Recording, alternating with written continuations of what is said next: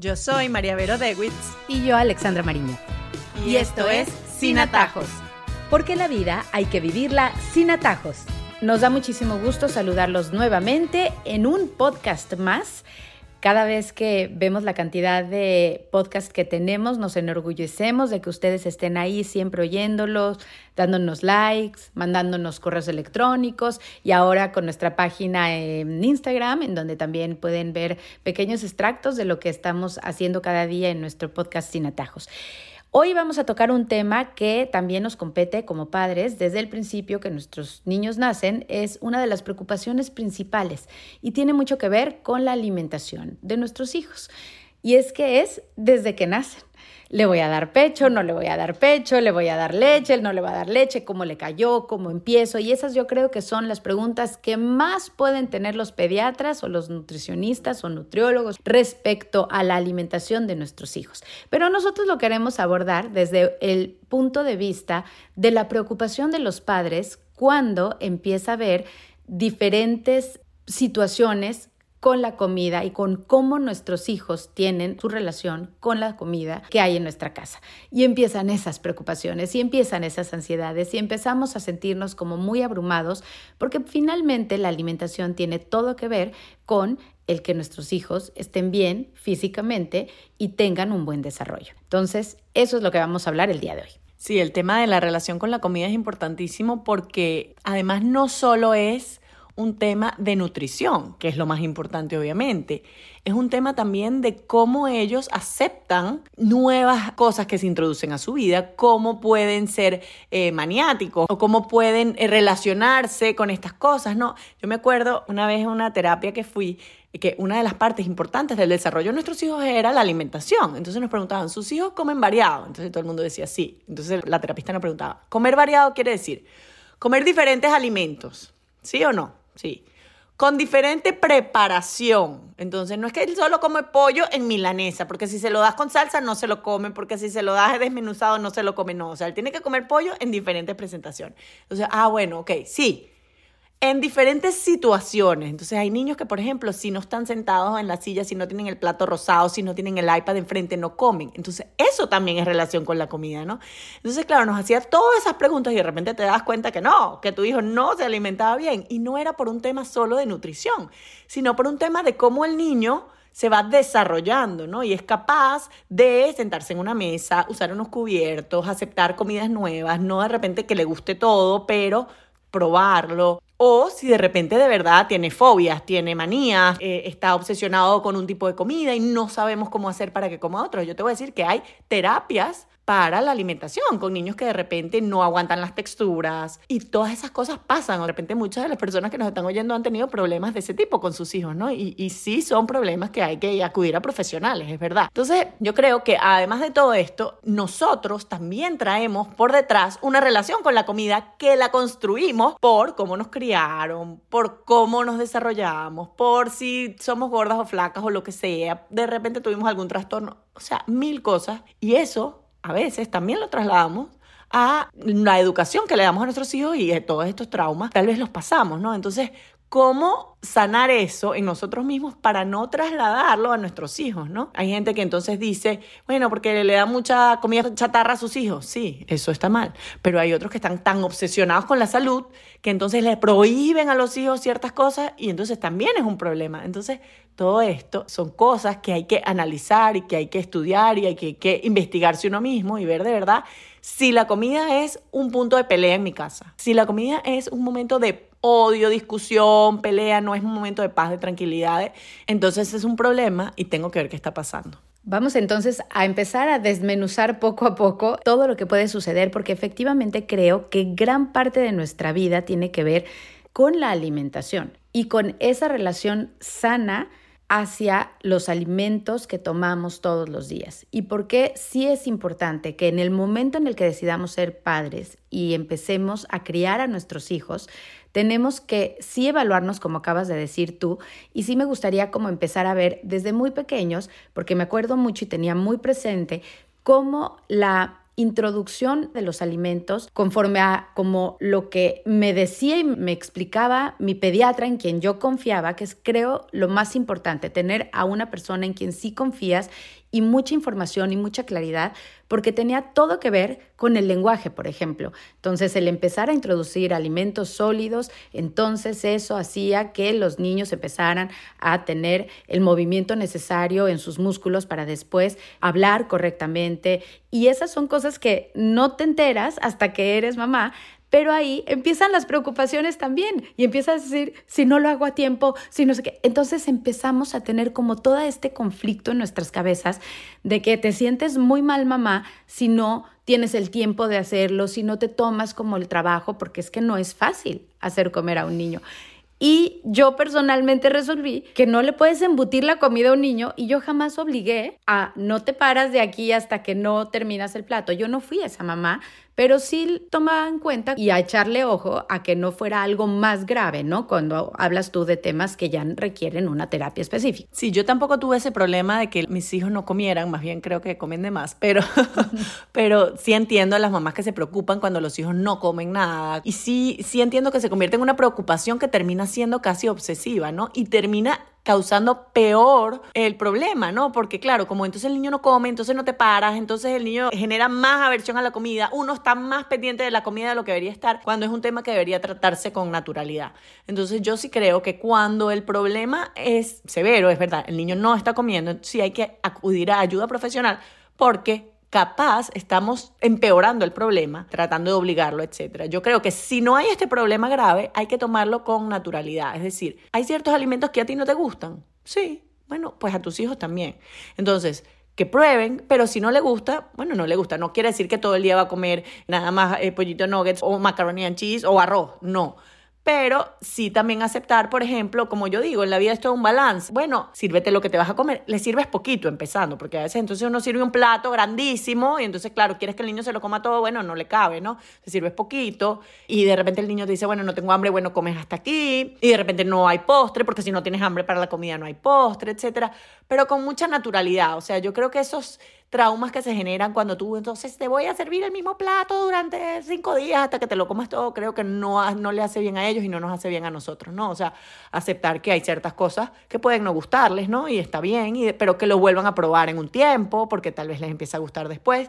Hay una etapa que es aproximadamente entre los seis y los 10 años, diría yo, en donde hasta los mejores, los niños que comen buenísimo, se ponen como más piqui, se ponen más fastidiosos, empiezan, no, no me gusta esto, no me gusta.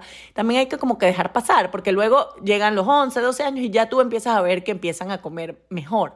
Entonces también como dejar ser, y muy importante esto que voy a decir, y en mi casa se dice, esta casa no es un restaurante, esta casa no es un restaurante. ¿Por qué? Porque ahí es donde te digo que la comida va más allá de la nutrición va también con las costumbres y los hábitos. Tú no puedes sentarte en la casa a pedir con un menú, ¿no? Porque somos una familia y aquí hicimos un plato en el que vamos a comer todos. Entonces está bien si no te gusta una cosa y puedes no comértela, puedes probarla, puedes comer un poquitico nada más, puedes comer una cucharita, pero aquí no estamos todos a tu servicio para hacerte la comida que desees en el momento que desees, porque esto es una familia, ¿no? Ahí entran entonces las buenas costumbres, los buenos modales, los buenos hábitos de la mesa, que es comerte lo que te ponen con agradecimiento, dar las gracias, ayudar, comer bien, con buenos modales, llevar tu plato al terminar, ayudar a quitar la mesa. Todas esas son cosas también que no es solo que se coma toda la comida, sino todo el conjunto que implica el momento de la comida, ¿no? Está bien que en un momento que yo estoy apurada y de repente le estoy dando a los niños, no pasa nada que coman con la televisión prendida, pero no puede ser que coman todos los días con la televisión o con el iPad, ¿no? Y, como digo, balance, no ponernos histéricas, nunca va a comer con el iPad, no, puede ser que haya un momento que coma con el iPad, no pasa nada, pero que no sea la costumbre. Puede ser que haya un momento que coma dulce, no pasa nada, porque también cuando nos ponemos muy histéricas con eso, ¿no? Eh, también pasan otras cosas y te cuento una historia de una vez que fui al preescolar a una reunión y una mamá se paró a quejar de que por favor no le mandáramos Oreos a nuestros hijos en la lonchera porque el hijo de ella, no, ella no quería que comiera dulce y le estaba robando todas las Oreos a todos los demás niños. Entonces yo le digo, señora, Usted no puede meterse en cómo le hace la lonchera de 19 personas que estamos aquí presentes. Y al final el problema lo tiene usted porque le tiene tan prohibido a su hijo el tema del dulce que le está creando también una obsesión. Entonces, bueno, también ver eso, ¿no? Hasta qué punto yo veo la comida con naturalidad. De repente en mi casa yo no compro refresco, nunca los acostumbré y buenísimo porque el refresco es malo. Pero bueno, si se toman un refresco en una fiesta o en una casa, no pasa nada, no se van a morir, o sea, no es veneno. Entonces, tomárnoslo con calma porque a veces, como te digo, esos traumas que traemos nosotros y esa obsesión por controlar lo que nuestros hijos comen genera sentimientos adversos, ¿no? Y es peor. Caemos en muchas trampas y creo que es importante esas trampas en un podcast como estos, pues anunciarlas cuando hemos vivido nosotros, tal vez ya hemos pasado por algunas etapas de nuestros hijos y sobre todo para las madres jóvenes. Y es que lo que dices tú, caemos en que a veces es más fácil cocinar lo que ya les gusta o ya sé que le gusta el pollo, pero así. Entonces creo que eso empieza a perjudicar mucho la dinámica de una familia, porque, como dices tú, hay un menú y ese es para todo el mundo. Y creo que muchas casas y muchas familias y muchos padres caen en el problema de empezar a cocinar diferentes cosas para cada hijo de acuerdo a sus necesidades por el afán de que sí se lo coman. Y esa es una trampa, me parece a mí. ¿Tú qué opinas? Claro, porque al final estás triplicando el trabajo. La persona que cocina, que normalmente es uno, o, bueno, quien sea, o sea, está haciendo muchos platos, lo cual hace mucho más largo el tema de la preparación, canción, todo. Y segundo, no hay una armonía en el momento de la comida porque no estamos compartiendo, literal, no estamos compartiendo la comida. Cada quien tiene su plato, quiere decir que aquí hay un mundo individual para cada uno, ¿no? O sea, yo tengo derecho a comer lo que a mí me gusta y yo no tengo que comer lo que a ti te gusta. Y eso pasa con todas las realidades en una familia. Entonces, yo tengo derecho a mi pantalla, yo tengo derecho a ver mi programa, yo tengo derecho a la pelota. Cuando en una familia lo normal es compartir y la comida también se comparte, ¿ok? Entonces, puede ser que haya por ejemplo, un momento en donde en la cena, no sé, por ejemplo, bueno, lo que pasa es que aquí es diferente el almuerzo y cena que en Latinoamérica, pero hay una comida que normalmente se hace en familia, que todos comparten, y de repente hay una comida que no se hace en familia. Entonces, en esa comida que no se hace en familia, sí puede ser que haya una comida para los niños y otra para los adultos. Sí, pero la comida que se hace en familia, pues normalmente debería ser para todos la misma. Y el que no le guste, bueno, pues prueba un poquito, lo que sea, sin tratar de complacerlos a todos, ¿no? Yo creo que es importante. Y por ejemplo, si a ustedes les cuesta eso, hay una manera como de hacerlo divertido para comenzar a introducir nuevas comidas. En mi casa lo hemos hecho y es buenísimo, ponemos el día cultural, ¿no? Entonces escogemos un país. El domingo vamos a hacer comida italiana, entonces entre todos escogemos el menú, buscamos a ver qué hay, qué nos puede gustar a todos y lo hacemos. Y el próximo domingo es chino, entonces buscamos, cocinamos. Y es una manera también de, a través de la comida y de la nutrición, aprender cosas nuevas, aproximarnos a nuevas culturas, compartir, colaborar, trabajar en equipo. Y de verdad que los niñitos lo disfrutan muchísimo y te das cuenta que empiezan a probar otras cosas, porque cuando ellos fueron parte de la elaboración del menú, cuando ayudaron en la comida, pues obviamente les gusta más probar porque sienten que es parte de ellos. Pero si ellos están en su cuarto encerrados y solo los llamamos para comer, entonces probablemente no sientan esa aproximación. Entonces, eso es una buena idea para cuando tenemos niños muy fastidiosos o cuando ya en nuestra familia me, me puedes decir, Maravero, ya en mi familia todo el mundo come lo que sea, en un restaurante. Bueno, ¿cómo puedo volver? Bueno, hagan un día a la semana. Entonces el sábado es el día cultural o el jueves en la noche. Yo aprendí esto de mi papá, imagínate, hacían el jueves gourmet era. Entonces se tenían que vestir de corbata los niños y, se vestían de traje y servían comidas súper raras, que él me dijo que él probó las ancas de rana y cosas así, o sea, porque su papá, bueno, le gustaba comer y quería que sus hijos aprendieran a comer. Y bueno, y él lo recuerda con mucho cariño y yo creo que de todas esas cosas uno puede aprender. Mientras hagamos momentos en donde podamos compartir más, pues mejor y nos acercamos más y además crecemos también en madurez, ¿no? En probar nuevas cosas, en acercarnos, etc. Otra de las trampas en las que caemos muy comúnmente es si hay uno de los niños, por ejemplo, que es muy complicado, entonces toda la familia gira en torno a lo difícil que se hace el momento de la comida porque este niñito ya empieza a ver como un temor a cómo va a reaccionar si introducimos alimentos nuevos, si lo empezamos a, obligar, si cambiamos las reglas de la casa. Y esa creo que es otra trampa también, que gire todo en torno a ese niñito que ya sabe que está llamando la atención a la hora de la comida. Ignorar. O sea, hay veces, hay momentos en la familia en que uno tiene que dejar pasar ciertas cosas para mantener la armonía. Y se los digo yo que tengo cinco y hay problemas en, esos cinco, se los aseguro que hay muchos problemas. Y sí, me parece que esa dinámica puede pasar, ¿no? Entonces todo el mundo está pendiente de si ese va a comer o no va a comer, de si va a venir rápido o no, de si se va a parar o no, porque saben que es un issue, ¿no? Entonces hay que desviar la atención, ¿no? Bueno, que ahora vamos a hablar de tal cosa. Ay, miren, les gustó es desviar la atención de ese foco porque se genera como esta ola, ¿no? De, ay, mira, sí se lo comió todo, no se lo comió, entonces acusan, entonces se ponen bravos, pelean. Y normal, o sea, son niños.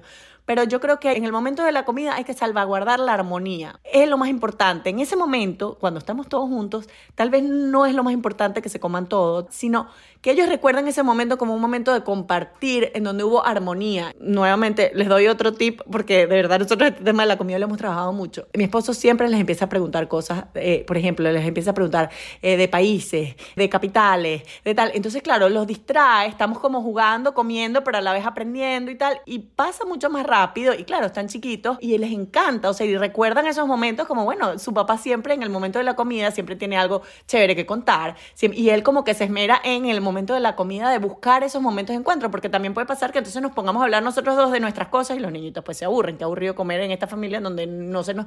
Entonces, es mirarnos un poquito en buscar ese tema, en buscar esa armonía, en tratar de no, o sea, esos temas de cada hijo se tratarán en otro momento, o sea, cuando me toque con él, sentarme con él, ayudarlo, pero ahí tratar de salvaguardar la armonía de la familia creo que es más importante. Y también quisiera hablar desde el punto de vista de la crítica, cuando no tomamos en cuenta la dinámica de otras familias y es bien fácil criticar y decir, ah, es que comen para nada sano, comen súper mal, siempre piden. O sea, cada quien con cómo aborda la alimentación de sus hijos. Y creo que hay que tener mucho cuidado con esos comentarios cuando los hacemos incluso enfrente de nuestros hijos y es más cuando empiezan a ir a casas ajenas, a que los invitan a comer y tú ya sabes que les van a dar algo diferente porque pues cocinan diferente en todos lados y cómo abordarlo con ellos para que respeten también y cómo nosotros también caer en cuenta que nuestros comentarios los oyen ellos, ¿no? Nadie sabe por lo que pasan las otras familias, nadie sabe eh, la situación por la que están pasando y yo creo que juzgar es lo peor que uno puede hacer, porque uno también puede ser objeto de muchas críticas eh, por lo que uno hace o deja de hacer. Yo creo que nadie es perfecto y eso lo tenemos que tener claro, ¿no? Yo creo que mientras la gente haga las cosas con la mejor intención y con las mejores herramientas que tenga, pues eso basta, ¿no?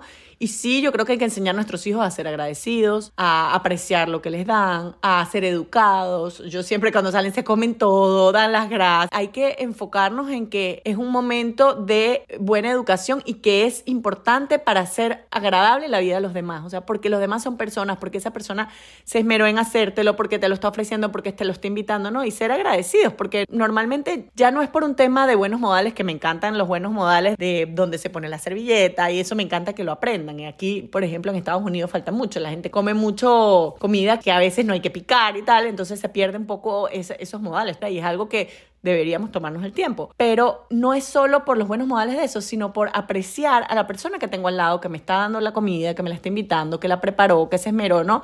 Y eso es ser agradecido, ¿no? Entonces yo creo que eso es lo más importante, que te den un pan, que te den una galleta, lo que te den, ser agradecido, comértelo. A uno a veces le ha tocado que le inviten a una casa y de repente le sirvan algo que a uno no le gusta, ¿no? Pero cómo uno demuestra de verdad, bueno, esta persona lo está haciendo y me está invitando. Entonces ahí sobrepasar mis gustos o lo que sea. Yo me acuerdo que yo conozco a alguien que llegaba con topperware a la casa ajena porque estaba a dieta y yo le decía, pero no puedes hacer eso, o sea, qué, pena. Bueno, entonces ahí es cuando tú dices, bueno, ¿a qué le estoy dando más importancia? O sea, si yo no puedo salir a comer, no puedo salir a comer porque de repente estoy en una dieta estricta, pero yo no puedo llegar a una casa ajena con una comida que yo me hice porque le estoy diciendo, bueno, para mí es más importante esto, ¿no? Y entrando en el otro tema que sé que vas a entrar ahorita, el tema de la obsesión con la salud, con las dietas, O sea, veces le damos supremacía a eso y nos damos cuenta que a pesar de que seamos los más sanos del mundo, nos estamos obsesionando con la comida de otra manera, ¿no? No solo los sobrepesos se obsesionan con la comida, también las personas fit y saludables se obsesionan con la comida y hacen de la comida el centro de su vida. Y eso está igual de mal. Tú no puedes pasar, ¿cuántas horas al día pasas tú pensando en qué vas a comer, cuánto vas a comer, cómo vas a comer, si esto es sano, si esto no es sano? Eso también es una enfermedad, perdón. O sea, la comida es parte de la vida, pero no es el centro. Entonces yo sí siento que hay mucha gente que por el culto al cuerpo, por el culto a lo saludable, que sí, qué chévere, qué chévere estar bien y saludable, pero no es el centro de tu vida. Y, no sé si te ha pasado que hablas con ciertas personas y tú dices, pero lo único que hablas de esto, no, o sea, ya quiero cambiar el tema. Y no pueden, entonces yo creo que también, nuevamente, hay falta un balance en la vida, porque qué bueno que comas sano y qué bueno que hagas ejercicio, pero si esa es tu única preocupación, bueno, también analízate, porque imagínate esos niños cómo crecen viendo una mamá o un papá que lo único que habla es de la comida y del ejercicio, ¿no? Entonces, buenísimo, puede ser que seas bella, espectacular y que, tus valores eh, de hemoglobina y de colesterol estén fantásticos, pero ¿qué estás educando en tu casa? ¿Qué relación con la comida van a tener tus hijos? También te lo tienes que plantear. Y es muy importante porque al final la alimentación tiene mucho que ver con tu percepción de ti misma frente a tu cuerpo. Y como mujeres casi siempre solemos darnos muy duro, ¿no? Porque todas hablamos y yo creo que no hay nadie que se siente perfecta. Es que hasta la más fit, la más bonita, la que tú ves perfecta, algo seguro no le gusta de su cuerpo y tendemos a darnos muy duro con nuestro cuerpo y nuestros hijos oyen eso y nos ven como en las dietas, las cosas y creo que también hay que hablarlo ya como para finalizar el tema de las dietas, porque a veces nos preocupamos mucho que nuestros hijos no comen, pero a veces también nos preocupamos mucho cuando están comiendo en exceso y empezamos a ver que suben de peso, que tal vez no está balanceada su comida y es las mismas recomendaciones, pensaría yo, de las otras, ¿no? Es decir, hay que ponerle atención a qué está comiendo el niño, a qué está comiendo en exceso, a que si está pasado de peso y cómo voy a manejar frente a mi hijo esa situación de ¿por qué vamos a ponernos las pilas a comer mejor? Y no decir, es que estás gordito. De verdad que podemos ser muy crueles con nuestro lenguaje también a nuestros hijos y creo que vale mucho la pena tomarlo en cuenta y empezar a hacer esos ajustes, pero poco a poco y contarles por qué es importante ser sanos. Y yo me acuerdo perfecto y le doy gracias a mi mamá que me puso a dieta. La primera dieta que yo en mi vida hice fue a mis 12 años, porque llegamos a vivir a Estados Unidos eso fue en California. Y claro, llegaba todo esto eh, que no existía en, el, en México donde yo vivía y, y entonces es como el furor de los helados y del chocolate y de las cosas hasta que ya caímos todos en cuenta y ya yo ya estaba en una edad en la que empezaba a subirme de peso y mamá cortó todo eso de raíz y fue así tajante, me puso a nadar y vamos a dejar de comer chucherías y bueno, pues finalmente ahí empezó como una conciencia, si era necesario porque era una etapa difícil a los 12 años en las que además creo que es una etapa en la que tenemos que ver que nuestros hijos o si son mujeres en esa edad muy particular es donde más tenemos que darnos cuenta si se suben de peso, si están comiendo de más o si están comiendo de menos, porque entonces ya empiezan a tener en su cabeza muchas cosas de verdad y empiezan a hablar de dietas que ni siquiera conocen. Y creo que sí tenemos que tener mucha claridad en cómo va a ser nuestra relación con la comida, con nuestro propio cuerpo y qué les vamos a decir y cómo vamos a abordar los temas con ellos, ¿no? Sí, como yo digo, siempre tiene que haber un balance, ¿no? Y lo bueno es que hoy en día se ha apuntado a lo sano, no tanto a la dieta, a dejar de comer, sino a comer bien. Y creo que eso nos ayuda. Y los niños incluso lo saben, porque ellos manejan estos códigos, ¿no? Dicen eso es sano, eso no es sano. O sea, porque les han enseñado en el colegio y ellos saben bastante que las frutas, que los vegetales, que el azúcar, lo saben. Entonces es mucho más fácil abordarlos desde vamos a comer mejor para sentirnos mejor, para estar mejor con nuestro cuerpo y no vamos a comer mejor para ser más flaca, que al final es el mensaje que genera tanto trastornos alimenticios, obsesión con el cuerpo, etcétera, ¿no? Y sí creo que la adolescencia, sobre todo en las niñas, es un momento muy, muy delicado, sobre todo porque, ok, nosotros compramos las cosas en la casa, nosotros preparamos la comida, pero el problema es que ellas tienen mucha influencia de muchos lados de cómo deben verse, de qué es lo bonito o lo estéticamente deseable y eso les afecta, ¿no? Entonces ahí es donde nosotros tenemos que estar muy pendientes de que ellas de verdad tengan su autoestima, de que se sientan bien, de que sepan que hay que ser sano, hay que hacer deporte, hay que comer bien, pero por estar bien y que cualquier cosa que tenga su cuerpo lo tienen que querer porque es el cuerpo de ellas, el que hizo Dios, el que queremos tanto, sus papás, su familia, y aprenderse a querer también como son, porque mira, la verdad es que hay piernonas, hay eh, unas que tenemos los brazos gruesitos y por más que hagamos mil dietas, y, o sea, vamos a ser así, ¿no? Y también hay que quererse, mientras estemos saludables hay que quererse. Y yo creo que sí se ha avanzado bastante en eso, pero todavía hay mensajes ahí erróneos que nosotros podemos caer porque tal vez nosotras tenemos ese, eh, hemos hecho dieta toda la vida y estamos obsesionadas con nuestro cuerpo y es lo que ellas oyen, ¿no? Entonces ya no es pensar solo en nosotras, sino pensar en lo que oyen ellas y cómo ese mensaje va a calar y luego puede causar estragos, ¿no? Ya no somos solo responsables de nosotras mismas, sino de esas personitas que luego tienen que establecer también su relación sana con la comida, con su cuerpo, con su salud y que en gran parte somos responsables. Y así entonces llegamos a nuestras conclusiones. El tema de la relación con la comida es muy importante, pues no solo afecta al desarrollo de nuestros hijos, sino a su bienestar emocional y físico. No es solo un tema de nutrición, sino de cómo el niño se va desarrollando y es capaz de probar o aceptar nuevas comidas o si hay fobias y ansiedades y problemas que requieren de ayuda profesional. Hablamos de cómo nuestra propia relación con la comida, cuando no es muy positiva, se la trasladamos a nuestros hijos y cómo corregirla. Cuando nos obsesionamos con los alimentos de nuestros hijos debido a nuestras preocupaciones y ansiedades y cuando todo gira en torno a si el niño come o no come, entonces se crean más problemas.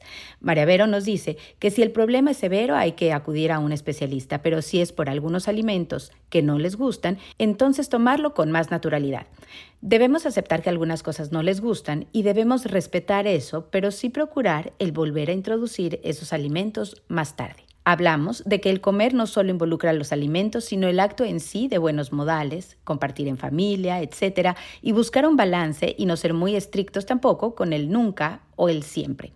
¿Hasta qué punto yo veo la comida con naturalidad y no obsesionarnos con una hiper sana alimentación que después será peor cuando el niño tenga acceso a cosas prohibidas en casa? Debemos intentar no caer en el darle siempre lo que sí sabemos que se comen, pues eso eventualmente perjudica la dinámica de compartir en familia. María Vero nos dio la opción de hacer un día cultural en donde los niños se involucren en hacer platillos típicos de alguna región distinta, lo que hará que los niños intenten probar cosas diferentes y también es una forma de unir a la familia. Hay momentos en familia que uno debe dejar pasar ciertas cosas, desviar la atención hacia el niño que no come bien y salvaguardar la armonía del momento de comer en familia. Tratar de siempre involucrar a los hijos en las conversaciones en la mesa para que sea un momento agradable y lidiar con los problemas de si un niño come o no cuando se esté solo con ese niño o en otros momentos que no sea el de la comida principal. Hablamos de cómo es importante no juzgar las decisiones de otras familias en cuanto a alimentación se refiere y siempre hablar con nuestros hijos para cuando van a otros lugares donde no estaremos con ellos y ser agradecidos por lo que les dan y también insistir en los buenos modales que debemos transmitirles. La alimentación es parte de la vida, pero no es el centro, nos dice María Vero. Debemos saber balancear nuestra relación con la comida y plantearnos cómo es nuestra propia relación. Si es obsesiva o no, pues lo más importante es que nuestros hijos nos observan y aprenden de nuestro ejemplo para bien y para mal. Cerramos hablando acerca de las dietas y nuestra percepción sobre nuestro cuerpo y el cuerpo de nuestros hijos y cuidar mucho nuestro lenguaje. Hoy en día se ha apuntado mucho hacia lo sano más allá de las dietas y ahora es más fácil enviar el mensaje, sobre todo a los adolescentes, de cómo alimentarnos saludablemente, hacer deporte y sobre todas las cosas enseñarles a quererse como son, teniendo cuidado con nuestros comentarios y siempre apuntando a subir su autoestima hablando positivamente de nuestro cuerpo. Los invitamos a que nos sigan en nuestra página de Instagram, sinatajos.podcast, y también a que nos escriban a nuestro email, sinatajospodcast.gmail.com. Y también a que se suscriban a su plataforma de podcast favorito para que vean cuando tengamos nuevos episodios. Yo soy María Vero Dewitz. Y yo, Alexandra Marín. Y, esto es Sin Atajos. Porque la vida hay que vivirla sin atajos.